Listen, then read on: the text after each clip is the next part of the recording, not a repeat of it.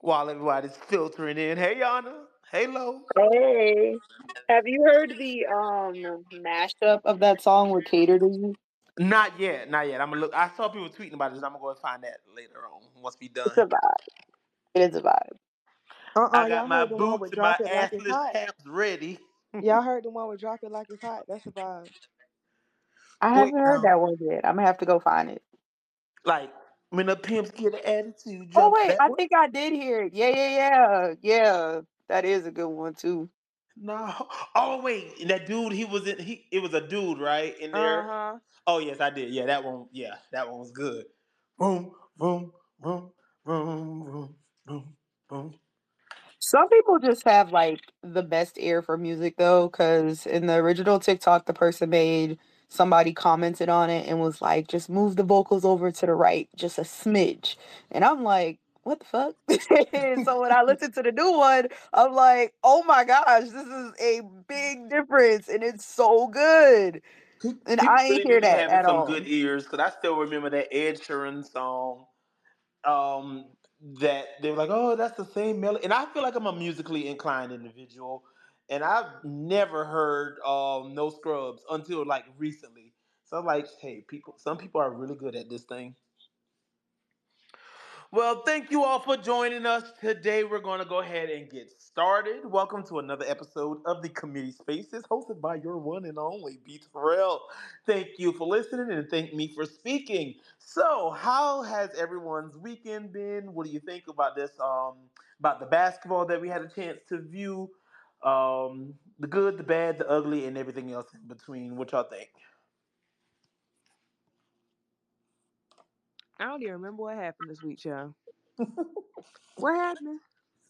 It's it's been a good week, a long week. This week just seemed really long. Yes, I be needing a rundown. I don't be remembering off the top of my head.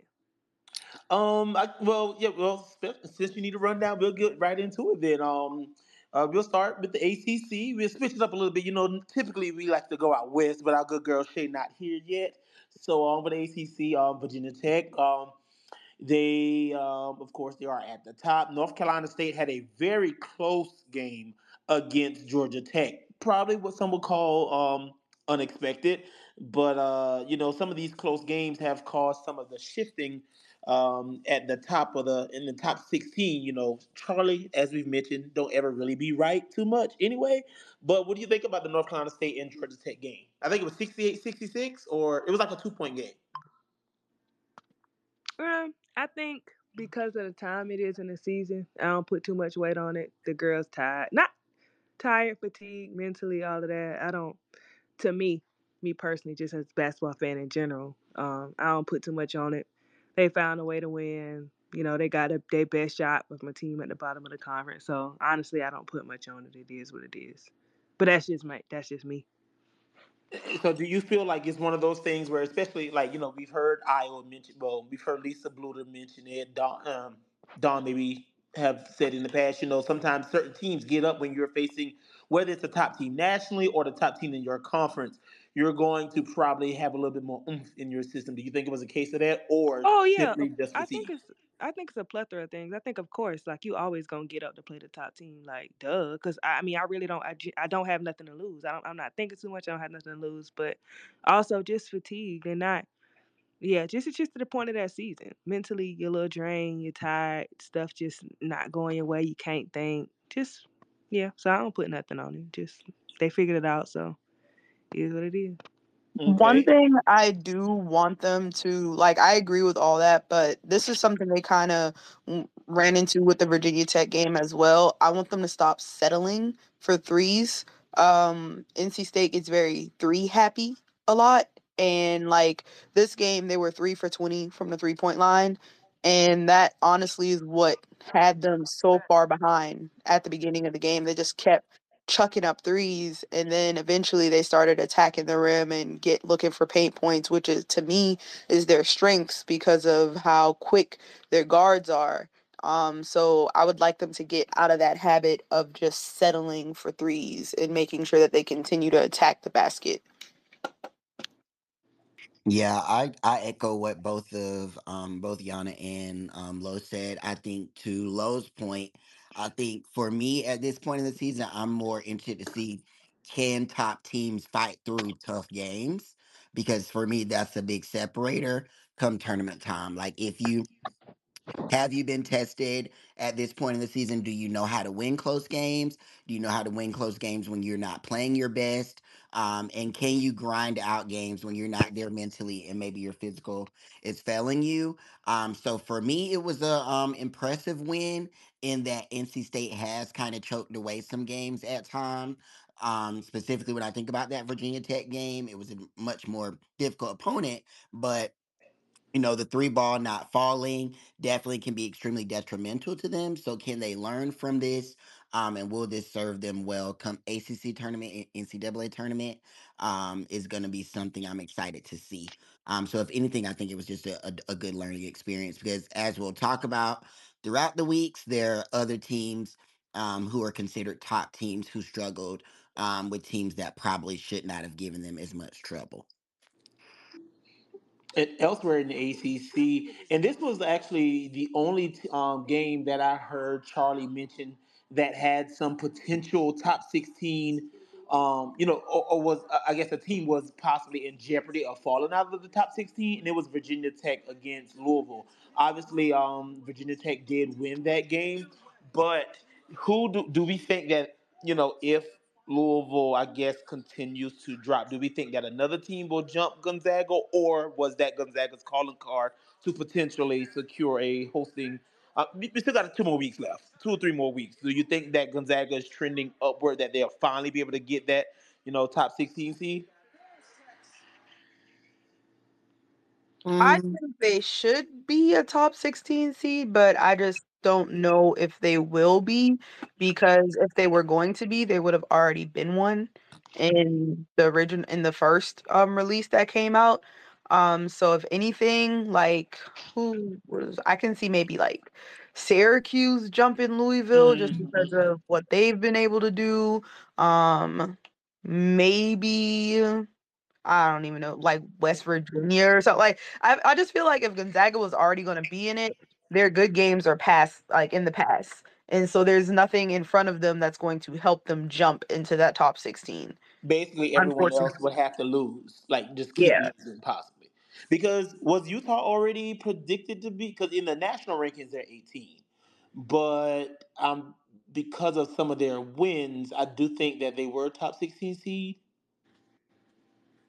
Um, they had potential, and then they lost some, and now they've won some. So they're a team that's kind of like fluctuating in that five seed range as well. To be honest.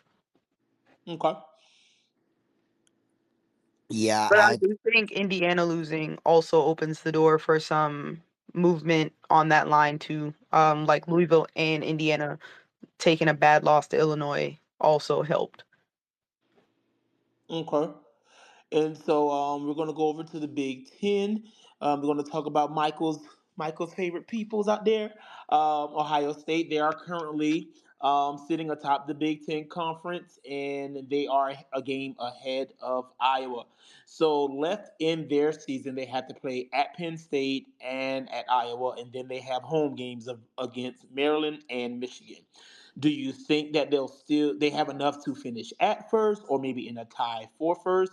Against those teams because Penn State they were a team that you know were trending upward, but then now they've kind of faltered a little bit.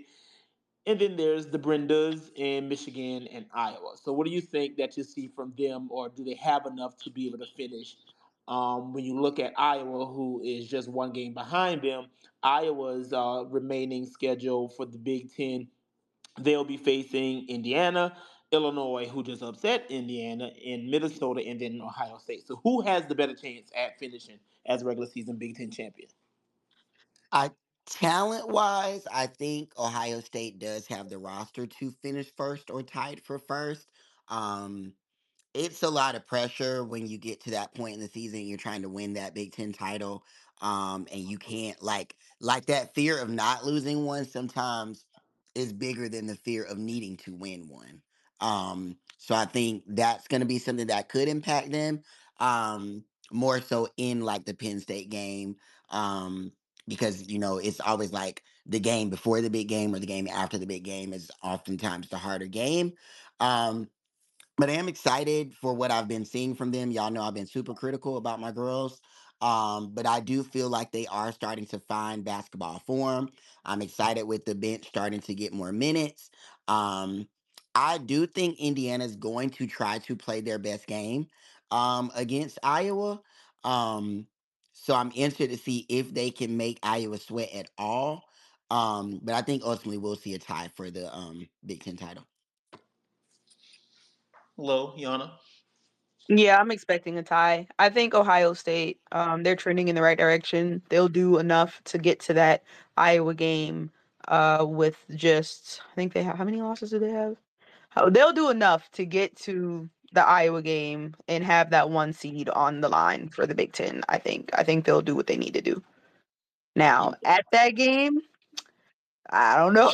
I, I I think as long as they walk into that game with the opportunity to just already have a share clinched, and so it's really just about winning it outright. I think that's less pressure on them, and they can kind of go into that game with less pressure and maybe put more pressure on Iowa um, at home. But um, yeah, so we'll see. Okay, so do we think that Indiana can catch Iowa slipping? No. okay. So speaking of Indiana, they uh, lost last night. They lost yesterday um, to a good midday game, um, or in a good midday game to Illinois. Um, one that I was shocked at the result, to be honest. So, what did you, if you all watched, um, what did you take away from that particular game? Illinois whooped their ass from start to finish. They just was on go. And and Indiana could just never there was Indiana was on their heels the whole game and they couldn't do nothing about it. Illinois was literally just on go. That's that's literally what it was. They had that little guard was getting them rebounds. They just was on go. Like they just executed well. They was making shots. They just did their thing. I mean, they was That's the this is that's the Illinois team Illinois team I expected to see all season. Um I I thought this team could finish the year ranked.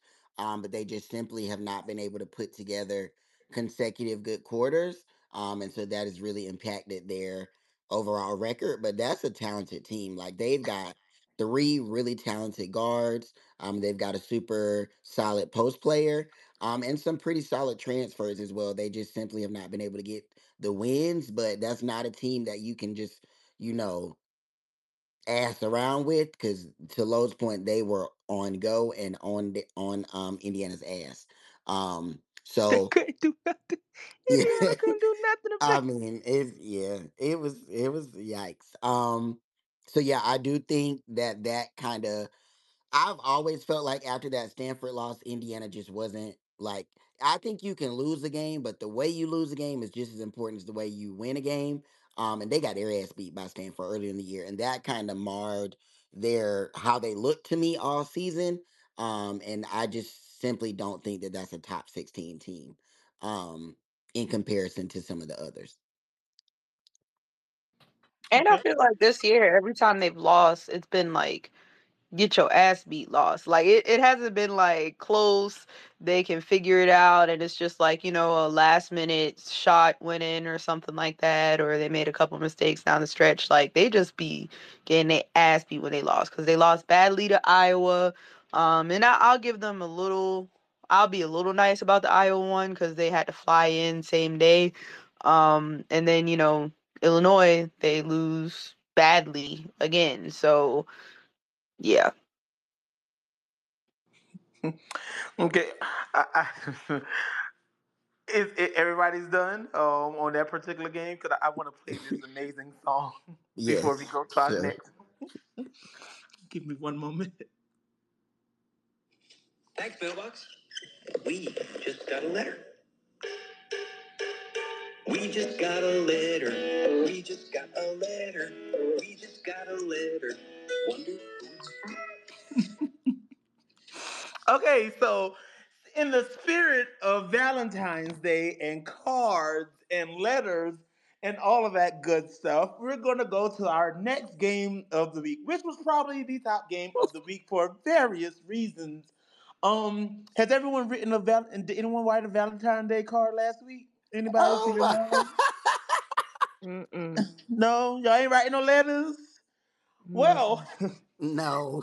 we all knew that there was a particular countdown going on um, for the record-breaking career performance of, of one Caitlin Clark. She passed Kelsey Plum to be the all-time Division One women's basketball scoring leader, and she needed what eight points to tie? I think nine to break it, maybe, or something like that, or eight, whatever. Correct. Well, Michigan wrote her a letter.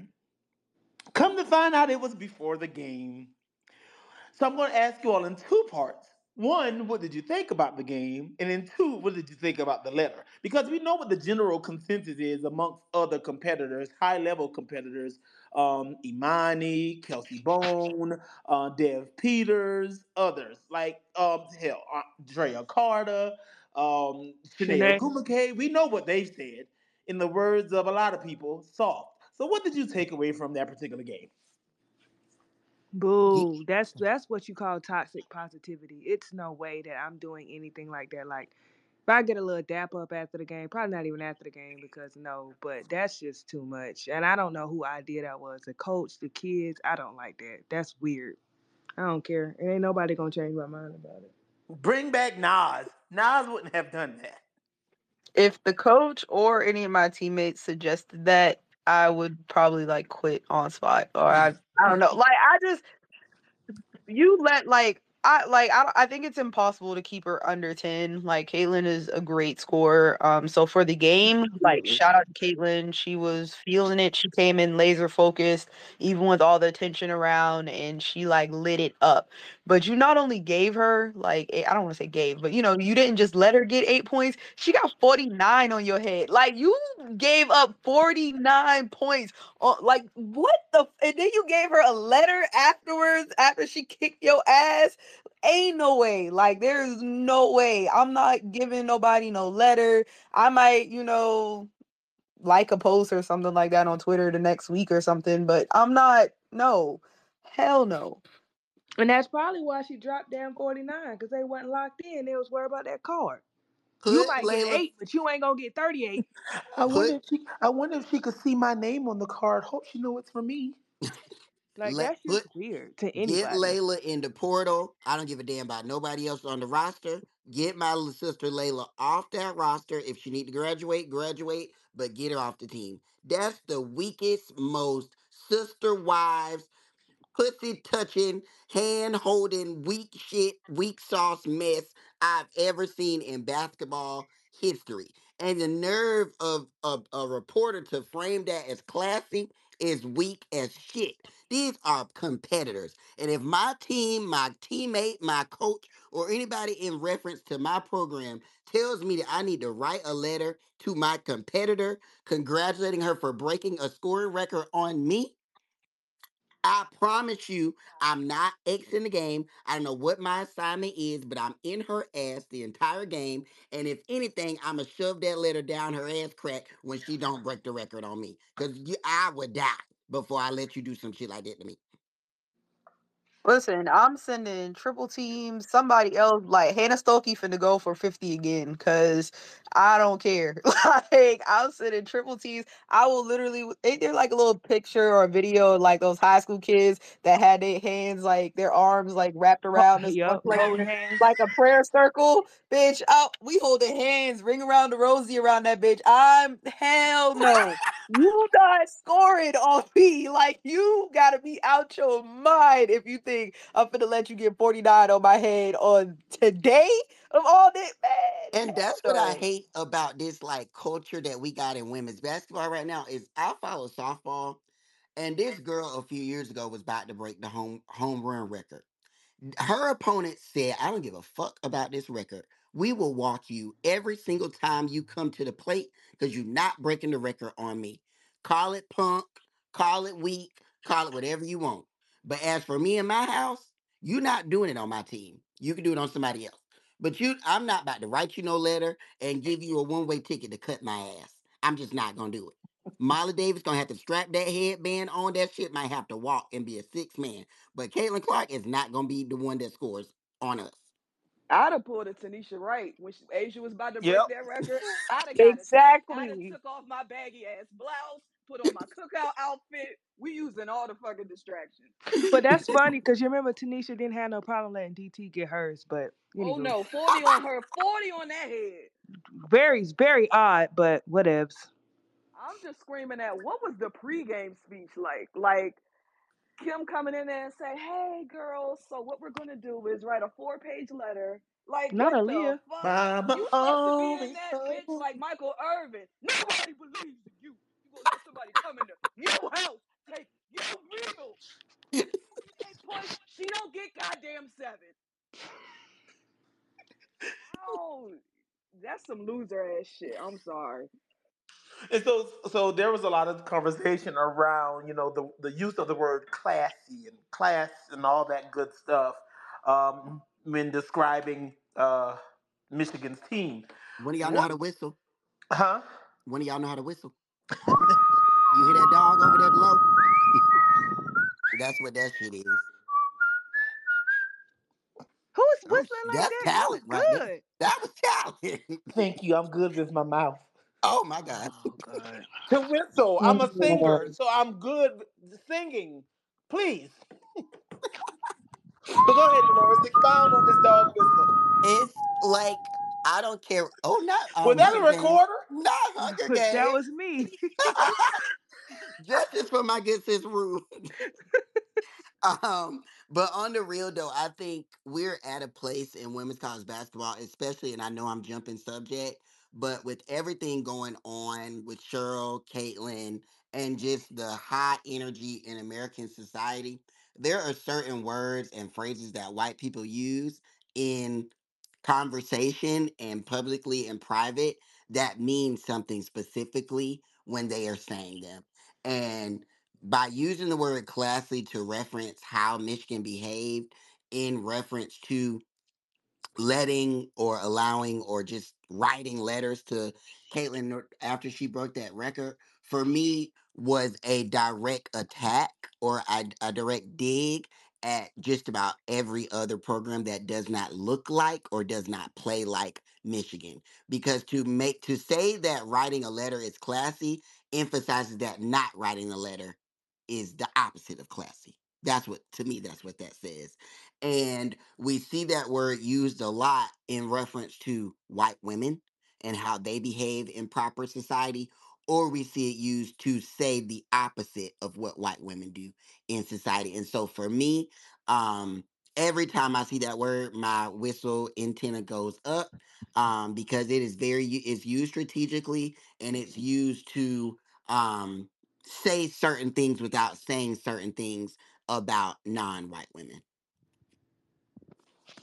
Yeah, I think it's nasty, and I wish they'd just take the hoods. I mean, the blinders off, and just say, just say what they want to say. Like it's just so coded, and and and to me, especially if you got anti-racist in your bio, then that means, in my opinion, that you've done the work to to understand why these words mean things and you shouldn't use them. So it's kind of like we can't use the excuse, well, oh, maybe she doesn't know, because if that's what you're claiming to be, then you do know. Um, so then it just becomes a choice. And it's interesting, and I don't want to say too much because this gets into a whole other subject. And every every conversation, in my opinion, you just can't have a mixed company. But sir, oh, I can't. Never mind. Mm-mm, never mind. Never mind. Continue. I'll elaborate. Um, Ari Chambers made a wonderful, educational, and amazing thread about language. And class was one of the words she spoke about in that thread. So to even use that word after she made that thread proves to me that you are the person that we believe you to be. Um, and that's a nasty gutter snipe. Yeah, I saw Holly. I saw Vopal, and I forgot the other person. But A, a few others, but I'm glad you pointed to those two because it's nasty. yeah, and that that's the one I would have the further conversation about. But th- this isn't the place. Okay. But congrats to Caitlin on breaking the record. She will go down in history as one of the best um, players to ever play or touch a basketball. One of the Um, best scorers out one One, of I the was just best about to say that. scorers Yeah, one of to the best. ever touch a basketball. Um, I will say, I know it was petty, but I am excited that you know a South Carolina student did bring attention to a um, Francis Marion. Shout out to Florence, South Carolina player and D two player. Um, but again, we cannot diminish what Caitlin's been able to do. Not to mention, she's done it in when her freshman year was not a full season. Um, she's put up these numbers in basically three and a half um seasons. So she is infamous, a great player. Um, you weren't going to be able to stop her from breaking the record with how many games she had left this season, but I'd be damned if I was just going to write her a letter and walk her to the basket. Doing it with the logo three is torch as hell. Like she pulled that bitch and she knew that hoe was going in. I would have fouled her, child. Oh yeah, no, I- I'd have tackled her. Oh, I was gonna pull the fire alarm.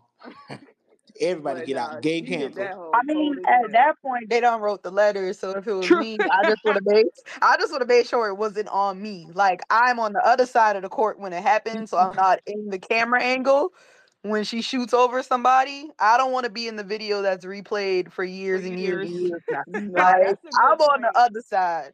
Actually, Calling don't If sub me in to, if we not until trying to after strap, she scores. not trying to strap shit. I actually I'm gonna sit on the bench. I coach. I'm not feeling well today. Okay. Calling a bomb threat or something, please. So, um, well, once again, like Dolores said, everyone said congratulations to Caitlin. Um, definitely going down as one of the best offensive players ever. Um, and and we're gonna leave the Big Ten and go on to the Big Twelve. Um, we going I want to start with some good stuff. BG's jersey retirement, and in the words of some, No, I'm not even gonna be petty. So BG's jersey retirement. Sandy Brondello was there. She wasn't in Indy, but she was in Waco. Um, an amazing opportunity to really see BG smiling again. And I know she's she's going on record, and you know people ask her how she felt, and she said she's finally she finally feels seen, and that's important because you know we're, we're no stranger to the story of BG. You know what she's gone through over the past couple years um and and and we're just really happy for her so what was that like for you all to watch that moment her out there just basically engaging with the fans of baylor um engaging with the community having her jersey retired and a homecoming of sorts for her She just looked happy. She was glowing, literally. She just looked really happy. That's Yeah, I loved it for her. Like I just every video that I saw um that came up, like her, you know, talking to the players, uh meeting the players and her being announced to the fans and being a part of the dunk contest and like she was just having a blast and uh you know, for someone who went through what they went through, it's really nice to just see a smile that big on her face and her being honored in a way that she should have been honored a while ago. So it was really nice to see. Right Yeah, long overdue. But I'm happy that that moment finally happened and that it wasn't overshadowed by no bullshit from another coach at another school. Mhm. And speaking of coaches, I really just like how because we know Nicki didn't coach BG. Um, Nicki's only been at Baylor what? Uh, this is her third season, but the way she's kind of made it her business to really make sure that things are handled correctly. Uh, from what, from at least what we can see, we don't know what goes on behind the scenes, but she's very, she's been very vocal about the care of BG, and I think that that's good for someone. Yes, she coached against her as a professional coach, but she didn't coach her in college at all, and she still made sure that hey, BG, you are loved. You, this is home for you. You are valued and respected. So, shouts out to um, Coach Nicki Collen for that. Um, so um, about Baylor, Baylor is currently sitting. C- they are 19 and six. They took a little tumble in the rankings recently. Um, over the weekend, they had Oklahoma and Texas Tech. They did win against Texas Tech. They only lost by nine points to Oklahoma. Um, so they are they are still for sure in the in the tournament picture, but they're currently the number six seed in the number five seed, excuse me, in uh, current Big Twelve standings, and that top team is Oklahoma. Do we think that um, Oklahoma will finish out the season number one overall in the Big Twelve? They have If they do, burn the conference No, down. can't be because Oklahoma is not. because No. look, look, this is their schedule. They It's have really. Oklahoma left, Oklahoma State, excuse me. Um, number five, Texas, who that could be a good one, and then Kansas. So they are currently a game ahead of Texas. Excuse me, a I game think and a half ahead of Texas. all three of those games could be interesting in my opinion. Oklahoma Oklahoma State got Hannah, and they got some solid pieces as well. And Kansas Um, got the double double. Um, Yeah, and Kansas, Kansas not no hoe. I think all three of them could get interested because Oklahoma is very up and down. I like I watch every time I watch Oklahoma, I'm like, what is it finna play? I just never know. Like, well, that's the big that's that whole conference. If I'm being honest, I just never really know. So I think all three of those games can be real interesting. mm, I just feel like when I look at the Big 12 and I see that they got five teams ranked and the SEC only got two, I just have to laugh. That don't make sense to me. Like I don't I don't know. It just don't make sense to me. Like I mean, is it a down year for the SEC? Maybe, but big I, I know the SEC ain't that down to the Big 12. But I, s- I think I said it time and time again. I don't think the SEC is appreciated in a way that it should because it's such a it's such a gritty defensive centered league. You know what I mean? And people don't want to see that. Well, they don't. They don't. People don't value that particularly. We see based off of a lot of the awards, but that's neither here nor there. So I don't think they get an SEC. You know. But never mind. We're not talking about SEC. Go ahead. So, um, Ayoka Lee returned for Kansas State. That she baby got to you get all? in. That baby And got they to get in played shape. they played one of my favorite games of the season against Iowa State as soon as she got back. That game was absolutely bonkers. Yes. Super Yeah. fun. So fun. I mean, Audi Crooks went up against Ayoka, must see TV, wide back, big game of the season. Um, the freshman for Iowa State showed up time and time again. Um, Kansas State, Serena Sundell is really that girl. Um, like it was just a really good game for that conference. Like, you know, if you don't if you don't like that style of play, you might not have liked the game. Um, but I thought for the rosters that they have, it was a nice defensive game. Offense came when it needed to come. Um, and I was on the edge of my seat. Like they were trading buckets, trading stops. Um, it was really fun to see. Um, for the sake of how good Kansas State started this season, I really do hope that they can find their rhythm again. Um, because I, I would be interested to see that team as a top 16 seed um firmly and see what they can do in the tournament. Um, but yeah, I think to Lo's point, she does got to get back in shape. Now their journey, um, they they go up against Iowa State again. They have West Virginia next, and Kansas and Texas Tech. So there is possibility for them to make up some of the lost ground that occurred over the past few weeks while um, Lee was out. Do you think they win all of those? Because they have Iowa State at home. So West that is, Virginia is going to be their hardest one. Mhm. And that's will probably be their biggest one too. Like as far as like solidifying that top 16 seed before heading to the tournament weekend, I guess that'll probably be one of the more important ones. so we're looking at three one. Yeah, I think that realistically three and one. Yeah. Okay. Well, now that Shay is here, we're going to go out west to the Pac 12. We saved this just for you, sister. All right, Stanford, they are probably the champs of the Pac 12, but you never know because out there in the Pac 12, soon to be two, anything can happen at any given moment. They are currently in a two game lead, and there is a three way tie between Oregon State, USC. Mm, mm, I can't believe I said that. Oregon State, Southern California. Southern California and Colorado. So, which of those teams do you think will finish with ownership of the second place seed? Well, we've already swept Oregon State. Thank you. Clean that one up. Uh, our big joint, we play Colorado on Friday. That's gonna be for the money. Okay. So, which version of USC you think is going to show up? which version of Southern California you think is going to show up?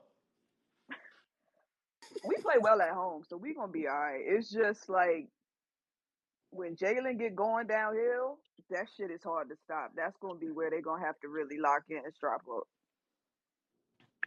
That game's gonna be like really interesting because Colorado's on a two game losing streak right now. So I'm interested to see like how hard Colorado comes out for that game. Um, just because like seeding for Pac-12 is up for grabs. Um, because honestly, the teams in that four seed spot aren't too far off. I think Colorado, yeah, looking at this, Colorado's like 10 and 4, and they lost to Utah. So if Utah keeps winning, Utah could probably jump them. Um, so Colorado needs some wins. They got to rack up some wins because they've been on a little downslide. So that game's going to be interesting. Because this is a big weekend for them. They have Colorado and Utah, both at home though, so that's good. So, um, and I, I know I think Rhea had a really good game um, over the weekend. She showed glimpses Finally. of what. Yeah, that baby I'm about to stressed me out. whew. she she showed she showed what she could do. So, do we Sorry, think that? Just? Oh, go ahead. Go ahead. Ask a question. Oh no, No, I was ahead. just gonna say this is about Oregon, the green one. Y'all have got to be fucking for real. Like the effort is eh, not only is the court fucking ugly, the effort is goddamn embarrassing. I don't know if y'all are tanking. I don't even know if you can do that in college. But Kelly Graves, you and the other Kelly, y'all got to go. It's it's over with. I'm so sorry. I know y'all have been hanging that. We could have won with Sabrina Banner for four years, but it's time to take it down and move on. I'm so sorry. So you so Kelly's on the hot seat is what you're saying. Is it warm or is The it? seat is scorched. yeah. That seat singed. Ain't, ain't mean, got dust left. I'm Not in I the honestly incinerator. am em- I'm embarrassed that Chance Gray and my good sis VanSlooten like are sticking it out like this. Like they deserve compensation. Like what's them asbestos um Not me, commercials? Cecilia You you are entitled to compensation if you have ever worked in or an Oregon Duck uniform.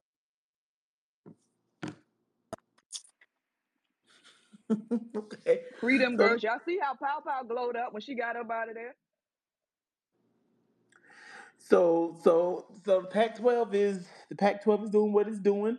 Um, a few more games for them. Um, like I said, I think Stanford definitely will uh, run away with that. They do look pretty unstoppable Can we just now. say like for me that's a big feat. Like looking at what the, like first of all giving up Betts is still like Tara still deserves Tara still deserves hot seat conversations for the bullshit she pulled with Haley Jones and Lauren Betts, but we're not gonna get into that.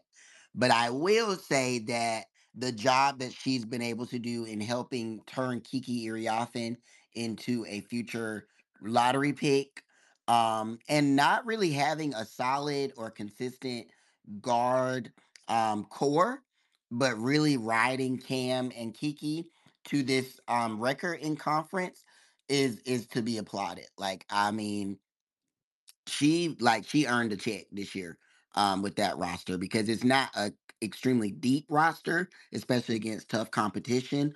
Um so those two it reminds me of um South Carolina 2016, 2015 um when it was the A'ja and Alaina show. Um and she is really like just worked wonders with that group.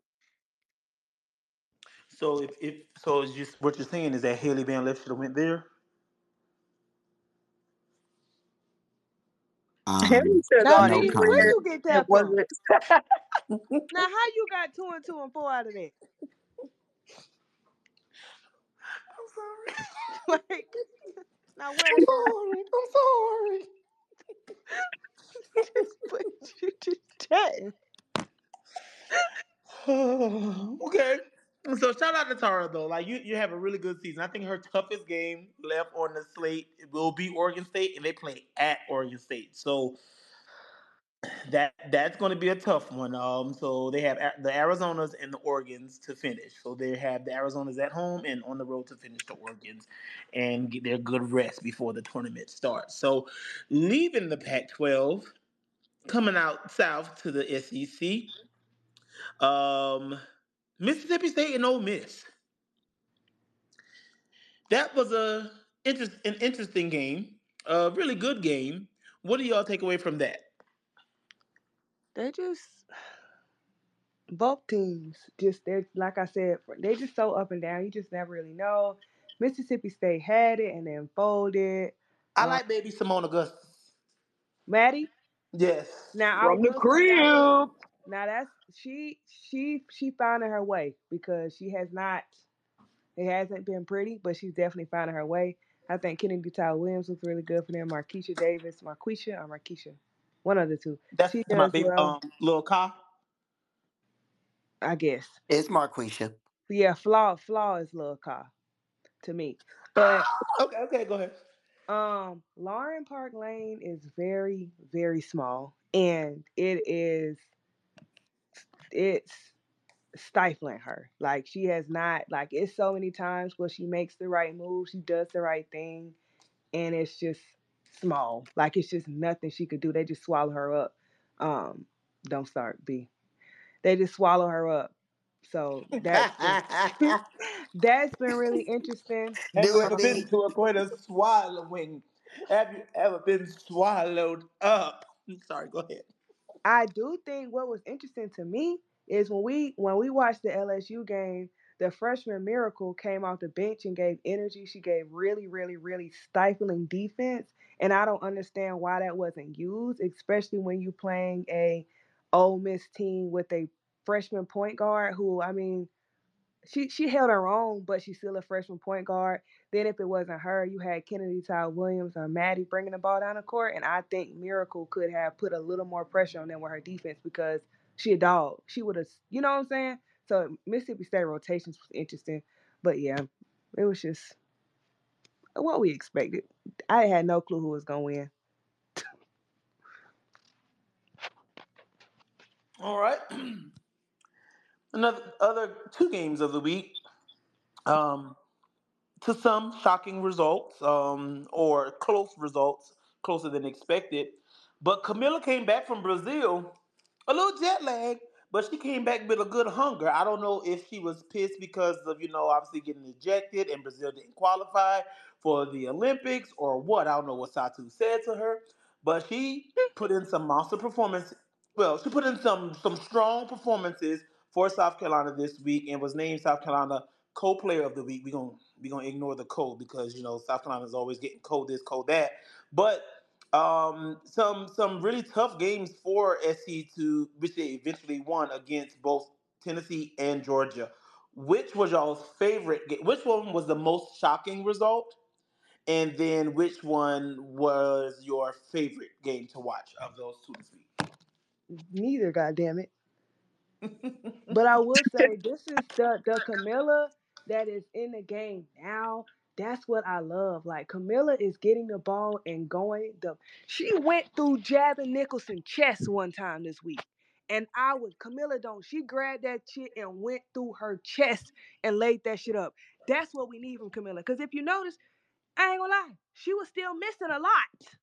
But you know what she would do? She would get it, she would miss it, go grab it, and go back up again. This aggression is something that we have not seen from Kamilla. Like when she took that damn ball and went through Javyn chest, I said, "Oh, that's that's T. That's what I need." So her just it and it just it just always right there. Her just being just aggressive changes the whole complexion. Like now you somebody that I'm like, shit, give it to her. Cause even if she misses, she gonna go and get it. I love that. I need that mm-hmm. aggression every single time she stepped on the court. So I don't whatever pissed her off or made her mad or somebody said something to her mama. I don't know what it is. She that that is the Kamilla I need. Our guards have been shitty. They've been awful. I'm not sure if somebody needs to say something about their mama, but they've been shitty. And, and it could be fatigue, but they've been awful. So they need to figure it out, get it together. Not let me take that back. Raven has not been awful. Raven has done her thing. She's at least led the team. Paopao and Breezy, I don't know what's going on. They'll get it back. I think it's just fatigue. I'm gonna I'm gonna give them that, but they haven't been terrible. So they need to snap back. Um, but yeah, that's my two cents.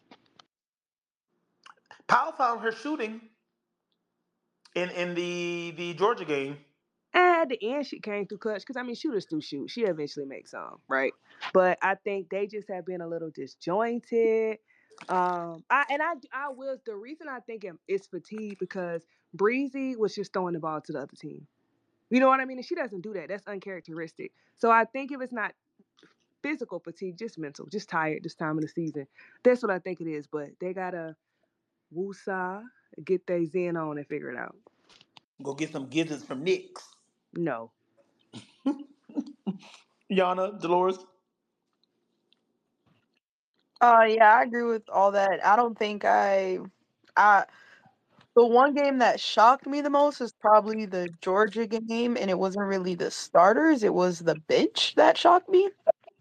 Um, because the starters actually started the game pretty well, and typically we expect the bench to come in and like extend the lead or just bring the energy and go faster. But the bench kind of came in and everything kind of went left as soon as the bench came in. Um, and then the game went left after that, and it was hard to kind of get control of it again until after halftime. So that one kind of shocked me, but it, it's nice to still like. I always have to remind myself that this team is still young. Um, they like a lot of these players, they weren't asked to do anything last year outside of be a role player, and now they're the ones that kind of have to help get their team over the hump during this tough time, right? Like you could lean on Aaliyah last year, you could lean on Bree, you can lean on Zaya, like and Saxton, like those were steady cogs that have been starting since their freshman year, so they knew about it. But now you got players that ain't really been playing 20 something minutes a game um for 30 games of the season and stuff like that. So I have to remind myself that they're still young, they're still learning. This is a learning process. Yes, they're all, they're undefeated right now, but everything's still a learning process for them. So it's nice to see them come out and struggle but still be able to find a way to win cuz you're going to need that come tournament time like every team like we talked about it with NC State like you're going to need to be able to pull from games like that where it's like all right our shots may not be falling we may have taken 18 threes in the first half but let's get back to what we do and let's grind it out and let's figure out a way to win like you're going to need these type of games to help you get through March Yeah. Um, can you hear me? Yeah. Yeah, I think I think it's twofold. I think for me, um, I always say this about South Carolina, but I love that Dawn has built a team that can sustain success without the three ball. Um, and I think this that Georgia game was one of those games in the first half specifically where we know that they can shoot the ball, but I think that they were passing up good shots or great shots um, for just open threes. And when you can make them and you do make them at a high clip, yes, you're going to shoot them. Um, but I think that they went away from ro- moving the ball around, swinging, getting the ball into the purse, fir- getting the ball into the post first before they take the open three shot. Like, I don't think Dawn is telling them not to shoot the three ball, but taking the best three ball at the right time um, was something that was really missing in the first half. And I think ultimately, I think a lot more credit has to be given to Georgia. Like, Javyn came in that game trying to uh, with upset on her mind. Like she didn't give a damn if it was Ashlyn, Kamilla, Chloe, whoever was on her, she was taking it to their ass. And when you get a player like her with her talent, um, rolling, it's kind of hard to stop. Um, but I think defensively, um, our guards can't oftentimes just settle for um letting the ball get into the post. Like I think we have to apply a little bit better on ball pressure um so that our post players aren't forced to save them and save themselves. And I think you know, we got into that habit sometimes with Aaliyah and Saxton. And I think sometimes we get into that habit on this team where we might overplay or not have our hands active on defense. And we're letting dribble penetration happen, then drawing the help, and then an easy dump down or a kick out. Um, so I think if we can stay locked in on the defense, especially for somebody like Breezy, like I think she um I think you can see it in her. Like she is a player that wants everything so much, and I think sometimes she wants it too much. And I think that that like we see that happen sometimes in big games where she might start off looking a little like, okay, sister, come back to earth because she wants it so much. She wants to make the big plays. She wants to be that player for this team. And I think once they all kind of settle and be like, let's do what we know how to do. We don't got to do anything magical. Like the magic is just us. Um, I think they'll play a lot better. But to Yana's point, I do think that we have to still give them credit for the fact that this is a very young team. Um, and they're still learning how to be the team that they're going to be because quite frankly, this is a new like South Carolina team just ever. Like I've never seen a South Carolina team in the history of South Carolina teams that can do what this team does from the shooting, post, and defensively. Like we've seen a good shooting South Carolina team, we've seen defensive South Carolina teams, but we've never seen a team that can do all of it the way they can do it um this year. So I still I do think that there's still a lot of learning that has to take place, but ultimately they got the win. So we'll put our head down and hopefully find a, an, another um streak in us to play a lot better. And I want to shout out just the. I mean, we've seen it in other games as well, but the. I don't know if I would call it. I, I don't know if this is on coaching the girls, maybe both, but to have a quarter or a half that bad and then just come out the next half like short term short term memory and just hoop like MiLaysia came back better. Uh, Ashlyn came back in the second half better and turned it up because they were those were the two that were really like Yana said when the bench came in they were awful. Chloe too. They were awful, but Chloe yeah, Chloe too. Yeah. Goddamn, the bench was terrible. Mhm. So for them to come back, yeah, they were so fucking bad. for them They to were. come I'm sorry. But so for them to come back in the second half and like just shake it off and turn up, that's really dope. And like you said, because they're so young, that's invaluable experience and stuff. So that's really dope. Also, I know y'all get annoyed, but I will genuinely and honestly say that this is the start of the Kamilla that I have been begging for Mm-hmm. since the season started. And I'm gonna be quite honest, and I remember I said this before, but this 16 and 16 Kamilla put up to me is the floor for her. Like she, like she, she didn't. What Lo said, she was missing shots. Like Kamilla can put up 12 and 12 with her eyes closed. Exactly. Like and just show up that's why I can't game. settle for it. That's what I'm saying. Right. And so for me, that's why I'm always like, I know that there's more. And so even I know Yana sometimes is like, well, you know, I don't really expect, you know, more than that. To me, I'm like, that's why I be so angry all the damn time. Cause 16 and 16 is easy. Like you open your eyes and be like, damn, she just got 16 points, 16 rebounds, three blocks, and she didn't Bingo. sweat. Like, so for me, I'm like, if if Kamilla can just own her dominance and own her impact on the court, it doesn't even mean doing anything different. Because just being more active on the boards, finishing around the rim, that's going to turn that 16 into 26. And that's going to turn that 16 rebounds into 20. Literally. Like, that, like, to me, that is what I want to see from her because she can do it. She's not playing major minutes. She doesn't really have to. When the three ball's not falling, box out. Don't let nobody snatch that shit from you and take it back up and make sure the shit goes in. Oh, when she went through Javyn chest, I could have threw my shoe. I need to find. Do you, I need to find that um that clip. Oh, y'all, that She- that right yeah, there. she- I feel like I was like, oh, all of my hopes and dreams and my prayers have come. I mean, she got Ashlyn dumped it to her, and she went right through that mofo chest and laid it up and ran on down the, ran on down the court. That's So That's now I have a question because I saw some people tweet this. Do we think that there is a case for her to be Player of the Year? yeah, I think it's Angel. I I don't think I don't so. either. And the only reason why I say I don't think so is not statistics. I think when you look at the South Carolina team, she's not the most important player on the team. Mm. yeah, I Who think it? Angel. Raven. Raven. Yeah, Raven. Yeah, it's Raven. Raven's the I, I mean, it's it's It's Raven Snake. Johnson. By offense, defense. She's the head. Yeah, all us said the Oh wait, well let's at talk about Raven. time. Didn't Raven block a post player? She did on a fast Two on break. one fast break.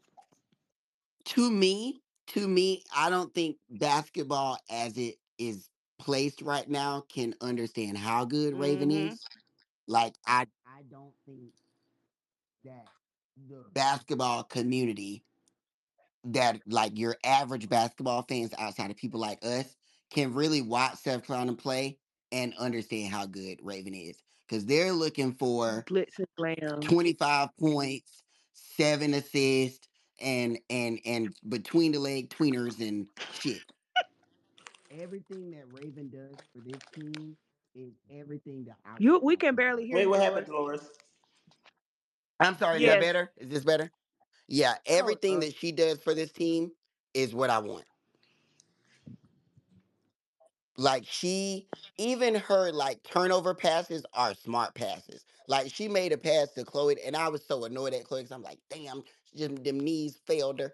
Um, but like she just makes the right plays consistently, and even if it's not executed well, you know that the intention was there.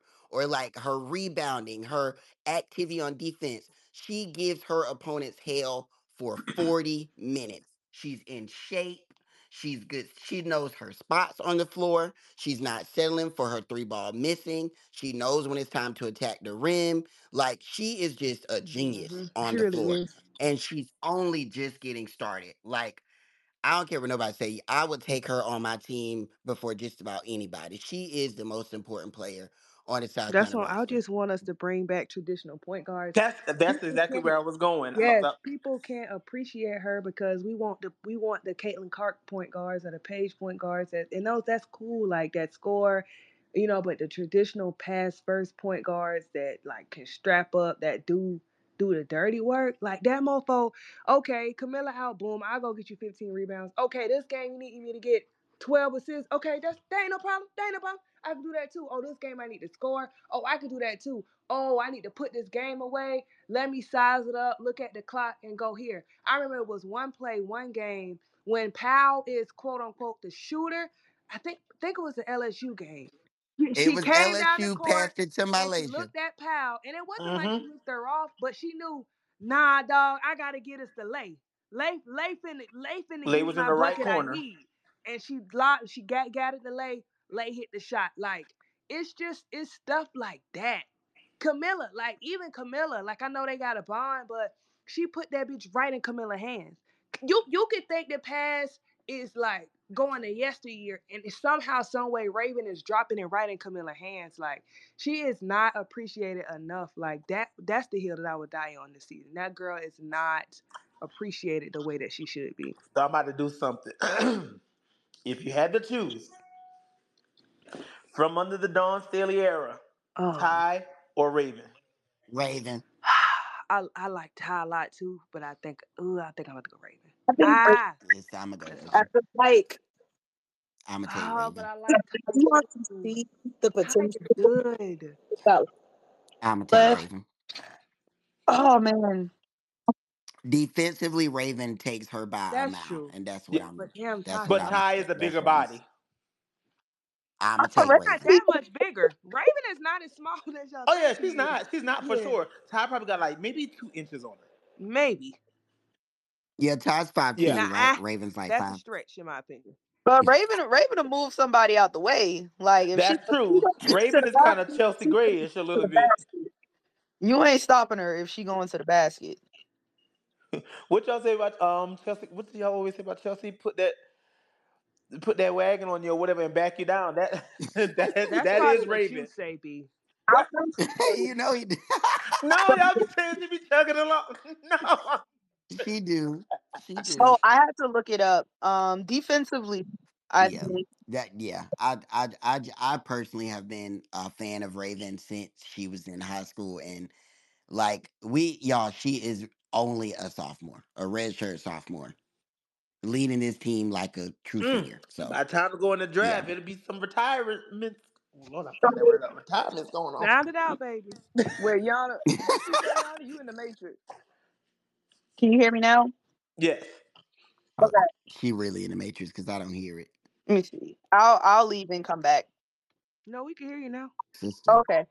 So I was looking it up, and obviously Raven is light years ahead defensively from Sue Bird. But when we talk about like the ultimate point guard offensively, I'm looking at Sue Bird's stats in college. And her sophomore year, Sue averaged 10 points, but it was her assist numbers and her like steals. She had like 4.3 assists per game, 1.8 steals per game, and Raven is obviously averaging more rebounding, especially after these last few games.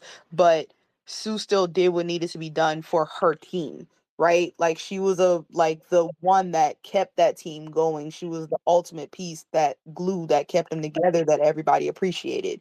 So I do think that like y'all are saying people are forgetting about the point guards of the old that used to just do it all for their team, although the stats really didn't show it all the time. Well, shout out to Raven in South Carolina.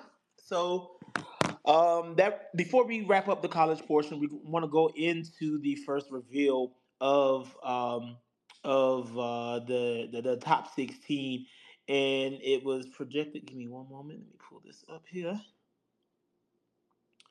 And so obviously things have been a little it- it's changed a little bit but the top 16s currently south carolina stanford ohio colorado iowa north carolina state ucla and texas. Then there's U, there's southern cal virginia tech oregon state and UConn and then kansas state lsu indiana and louisville. That was as of games played through valentine's day. So who do you think, I guess, with that reveal, um, you have your one seeds, one, two, three, and four seeds. Who do you think um, has the biggest opportunity to climb, maybe jump one to the to the next line, or jump two lines if possible? And who do you think is probably going to drop out? This ain't my convo, child. Oh, let me invite him back. Hold on, I'm coming, Dolores. Um, who do I think has the chance to jump? Who? I think Southern Cal does. Um, I don't know if they can jump to a one seed, but I think they're on like that edge of being a two seed, and so they could probably make a jump. Uh, Indiana, Louisville, I think have kind of already dropped out. Um, LSU to me is also on the verge of dropping out. I was kind of surprised that they had LSU as a four seed. Um, but seeing that they have LSU as a low four seed tells me that they aren't happy with their scheduling. And so if LSU were to lose to any other team that's not South Carolina, I think they would probably be on the edge of dropping out of that top 16. Like I actually do think they can't afford to lose to anyone else not named South Carolina. Um, Oregon State can jump up. They have a pretty tough schedule to finish the season out, so if they can get some wins, that'd be good for them. Uh, same with Kansas State. I think Kansas State could probably jump up a little bit more too. Yeah, because already this was before Valentine's Day, and so since then we definitely know that Louisville's gone. Um, Colorado has dropped down. Iowa's moved to a one seed, and North Carolina State they're right there at that edge too. So it's it's going to be a lot of moving up and down over the next few weeks. I'm For just not convinced that Ohio State and Iowa like there I just don't see a world where two Big 10 teams should be a one seed. Like maybe if you told me there were two Pac-12 teams sitting on the one seed line, I'd say all right, yeah, cuz this season they're loaded and they've been beating up on each other, but they're still loaded. But you telling me Iowa and Ohio State are one seed? I I don't see Okay, it. I so who can't. you take? Which one you taking then? Um, whoever wins the conference tournament, because I, I do think that I kind of have. neither is the one seed though. I I, I'm okay Mm. with that too. I'm actually okay with that too. because for me this season, I think the Pac 12 is being penalized for being good. Like the way that UCLA, Stanford, or Colorado and US and USC have moved in the rankings after losses to each other, to me is kind of asinine.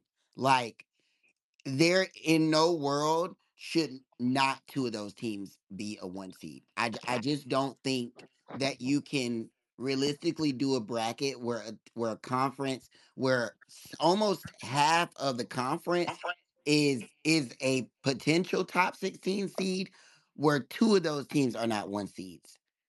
And that's out of conference and in conference. Like UCLA did not hold themselves in the non-conference. Stanford did not hold themselves in the non-conference. Colorado went out and beat LSU in the non-conference. Like Utah went out and played South Carolina in the non-conference. The only of that much justice were Southern Cal and Oregon State.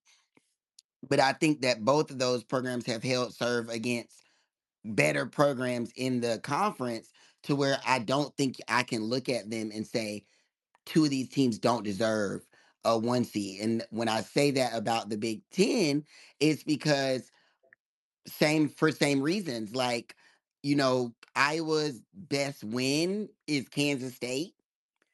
Ohio's best win is Iowa. Like, and outside of that, nothing like blowing you off your feet, you know, in terms of wins and losses. So I just, I test wise, I don't see them as one seeds. Agreed. We also beat the shit out of Ohio State. So Well, yes. Um, yeah, Ohio State lost to Southern Cal and UCLA. So there's Well, that. But Charlie Creme's al- always wrong anyway, so yeah, we, we Yeah, gonna but just this wait. is like, even when you look at the NCAA's reveal, you see that they put more into Iowa and Ohio State's uh scheduling right now, and which is crazy to me because I don't know how you like lift them up and then you kind of penalize LSU. Like I'm all for penalizing LSU. Don't get me wrong, because that cupcake schedule stinks. But you can't penalize them and then be like one seed for Ohio State and Iowa. So I don't know. I don't get it. Okay. Well, that concludes the college portion of this week. We're going to go on over to the WNBA. We're going to make a stop where Sandy didn't in Indianapolis for the WNBA and NBA crossover of NBA All Star Weekend. In the home of Aliyah Boston and the Indiana Fever, we had the top celebrities and faces and influencers from around basketball culture pop into town at Gainbridge Fieldhouse and Lucas Oil Stadium, where it was highlighted by an amazing showing of Sabrina versus Steph. Did you all enjoy the three point shootout? We're, we're going to ignore the rest of um, the, the men portion of NBA All Star because it left a lot to be desired. But for that particular segment, um, the reports came in that it peaked around I think 10:30 to 10:45, and that was the time frame in which um, Steph and Sabrina had their competition. What do you think overall about just the competition? We're going to get to the comments um, or the remarks or the commentating around it a little later. The competition was good. I thought I don't know why I thought it was gonna be more than one round. I I did too. don't I don't know did I child I, I made that up in my head must be. I think everybody did, or a good bit of people did. Yeah, I don't know. I thought I don't know, child. I thought it was gonna be like more, but I guess uh, why? You know, they just both shoot. But I thought it was good. I mean, I, I think it. I think it went how it was gonna go. Um, Sabrina's a really good shooter, but uh, you know, Steph is just. I don't watch men's basketball, but I know he like the best shooter ever. So I think it went just about how I thought it would. But and Sabrina beat all the other men, so hey, All right. Now, after that, um, there were some comments made um, from the commentating booth in regards to maybe Sabrina should have shot from the WNBA line.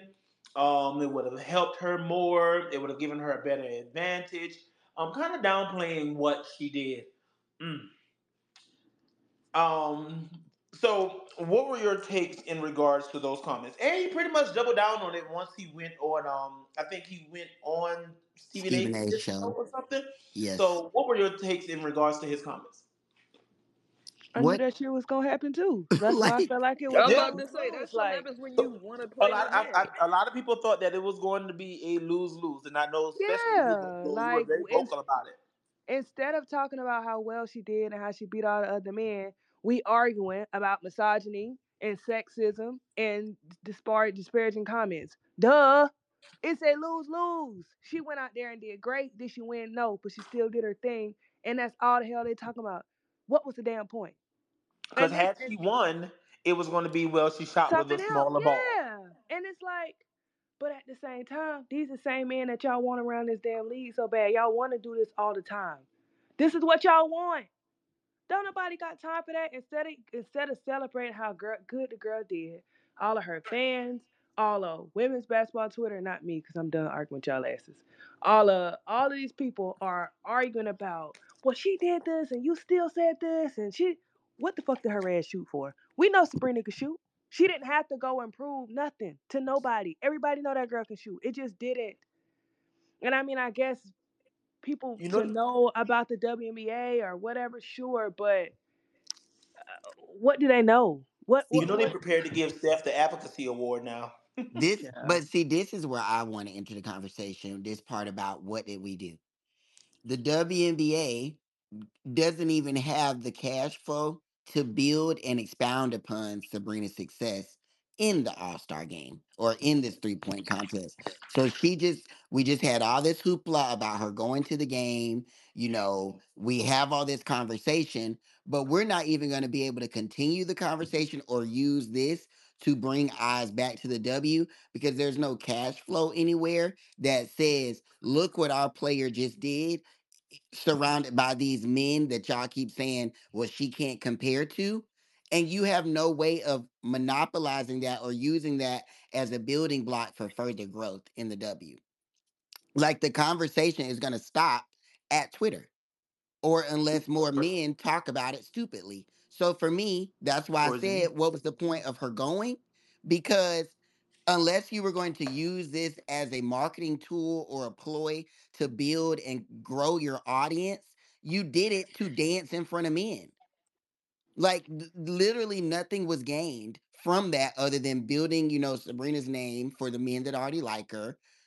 Oh, taking WNBA fans and bringing them to the men's side. They're basically already there and then just allowing the W to be shit on in the process. Like it to me, it just really made no sense.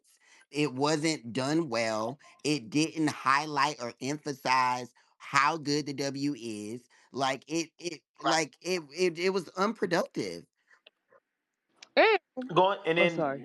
rewinding to the night prior with the celebrity game, you had Natasha Cloud and Jewell Loyd um, a part of that game, and there were several times where they could have really shown. And I get it; they may because that is their career. They may not go full force, right? You know, All Star game. Nobody's really going to exert that much energy to it.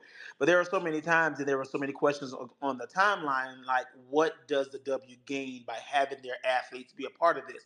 because they're ignored in the game. There's minimal commentary about them, about their careers. But you have YouTubers um, successful in their rights, getting sensitive when an actual world champion, an, an Olympic champion, gives some sort of playful banter or whatever. So, what do you think that the W should no longer be a part That of it, or segue was elite. You ate that shit up. You- huh? That segue was kind of fucking elite. You ate that shit up. I think Thank you, thank you. I just think a way I've been for them to studying. be a part of it. I just don't think they have to be a part of like the celebrity all star game, right? Like I think yeah. Mm-mm. coach or having like KP on the sidelines talking.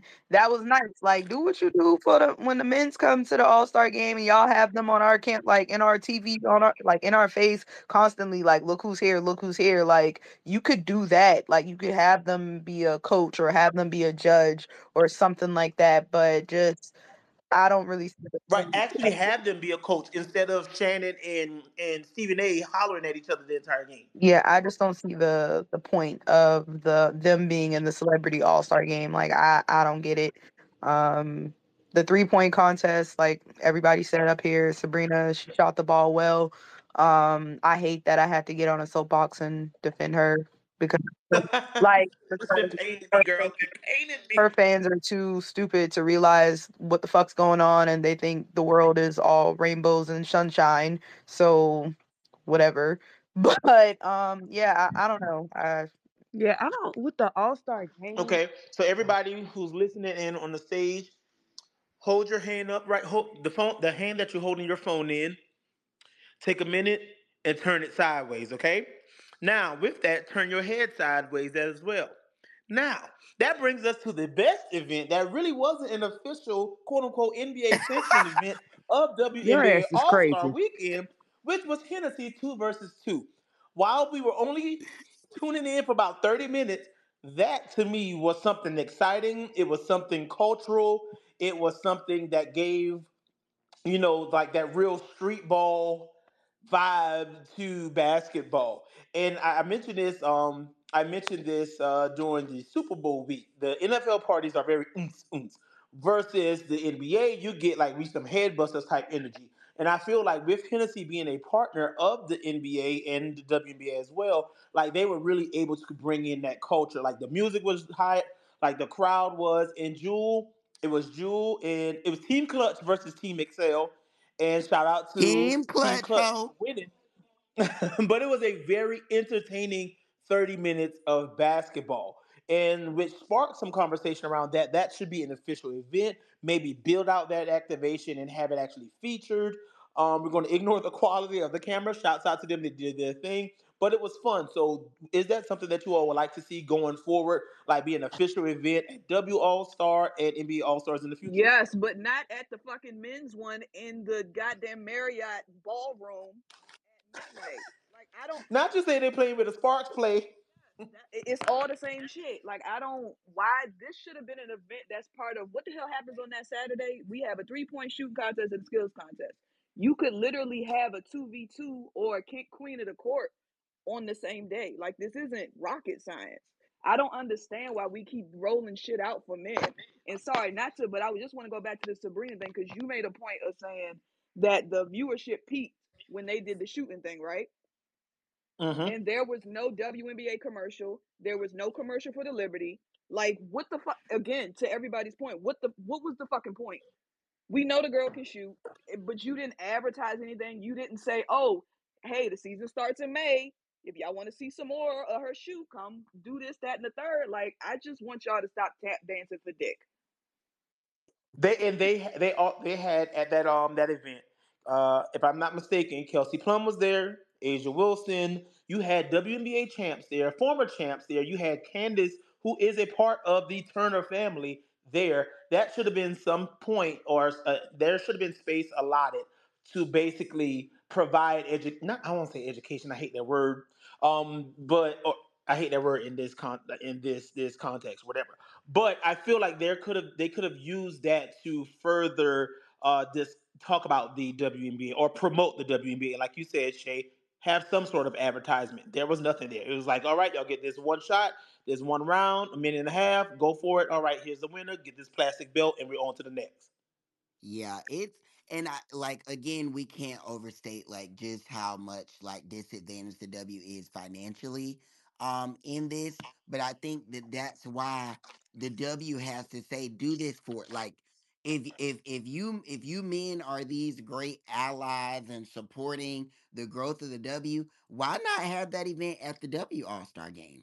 Like why do we have to use them as like big brother pick me up when they continuously show you that they don't give a fuck. Like MPJ got on a podcast and said, "Y'all need to go put some underwear on, um, or or lower the rim, or I'm not watching the shit." And his family plays the game. Like we consistently see these men shit on these women just for them to go looking like baddies. I mean, A'ja and Kelsey look good as hell. But anyways, looking like they do you know, giving what they give, having events to grow the W, but they are literally less than 1% of a slice of the pie at this event. Like they don't get shit, you know?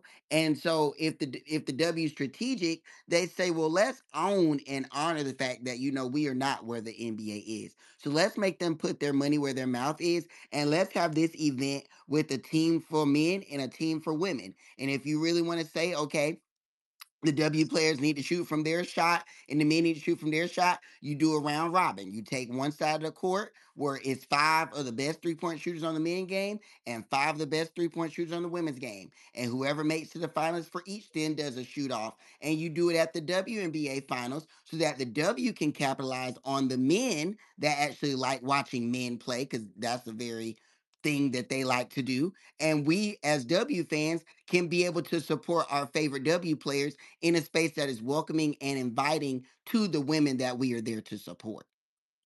but mm-hmm. placing them in these male environments just for Kenny to get online and say, Well, my daughter plays with Barbie dolls. My daughter plays with Barbie dolls. Why can't you play with Barbie dolls and shoot? Like, shut your penis skinned head looking ass up. And I think it was Shay mentioned that there's really only two events. I think we get what an hour TV spot on that Saturday, on that Friday. Yeah, it was an I think hour. that's It was it. an hour. It's just one hour, so they can definitely afford another hour to put maybe two more events together. going on, play? But shout out to Hennessy though. Um, if you're listening, we all drink Hennessy up here. I like a Hennessy sidecar. so And we can that, okay? turn that wine down until a wind up, if you know me. Hello. we we did pajamas last week. Next time we might not. Okay. All right. So Tay said to tell y'all that what Sabrina said at one time because it's cute. Yep. Yeah. Yeah. She said it. Said it to me. Sure did. That belt, that Steph one was cute. Now we that's it. We ain't gotta give her no more props. Be done. So um now I'm playing. But congrats to Sabrina. She definitely showed that, you know, she is a really good whew, Jesus. Shooter. He's a really good shooter. Whew. Wow. That was wow. hard for Mm. you. Um, mm. Whew, okay, so we're gonna go on to other WNBA news, and to keep Shay riled up, the Washington Mystics have signed Stefanie Dolson to a multi-year contract. um, it's it's official. Skylar and Nneka have been introduced to the the Seattle community. An amazing press conference. They both looked amazing, and they're ready to handle business.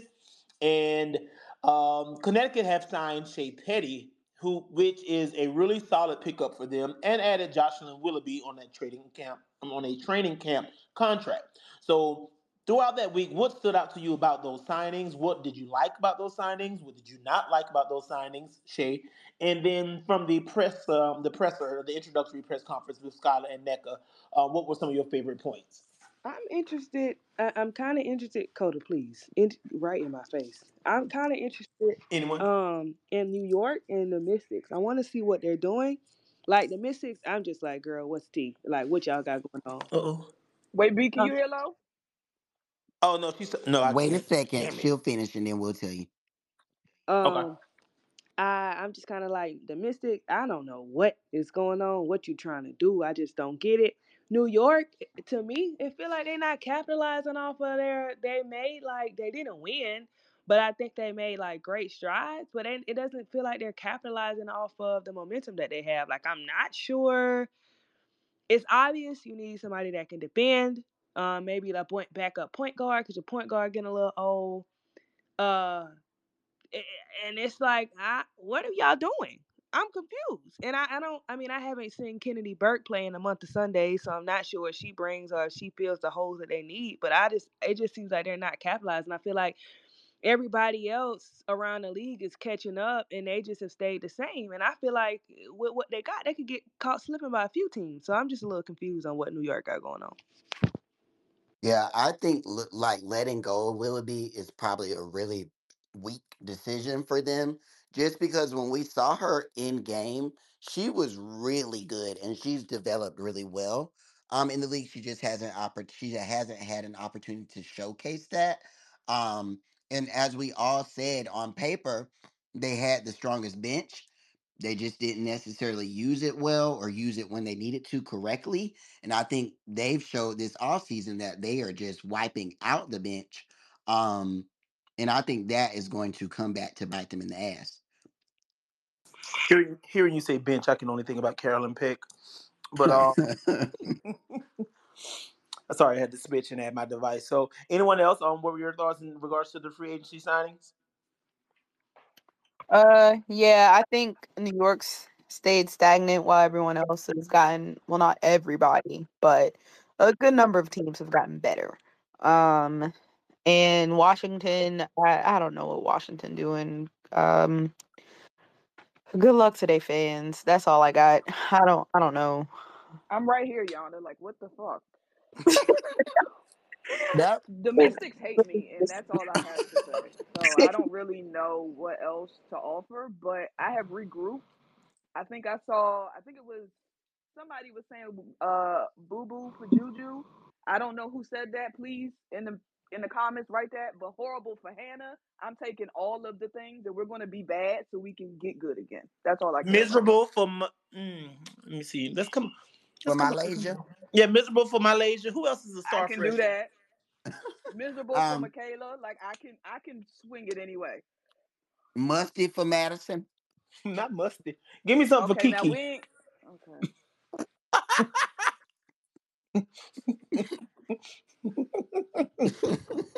Ooh. Haters. Never mind. That don't work. But Never no, mind.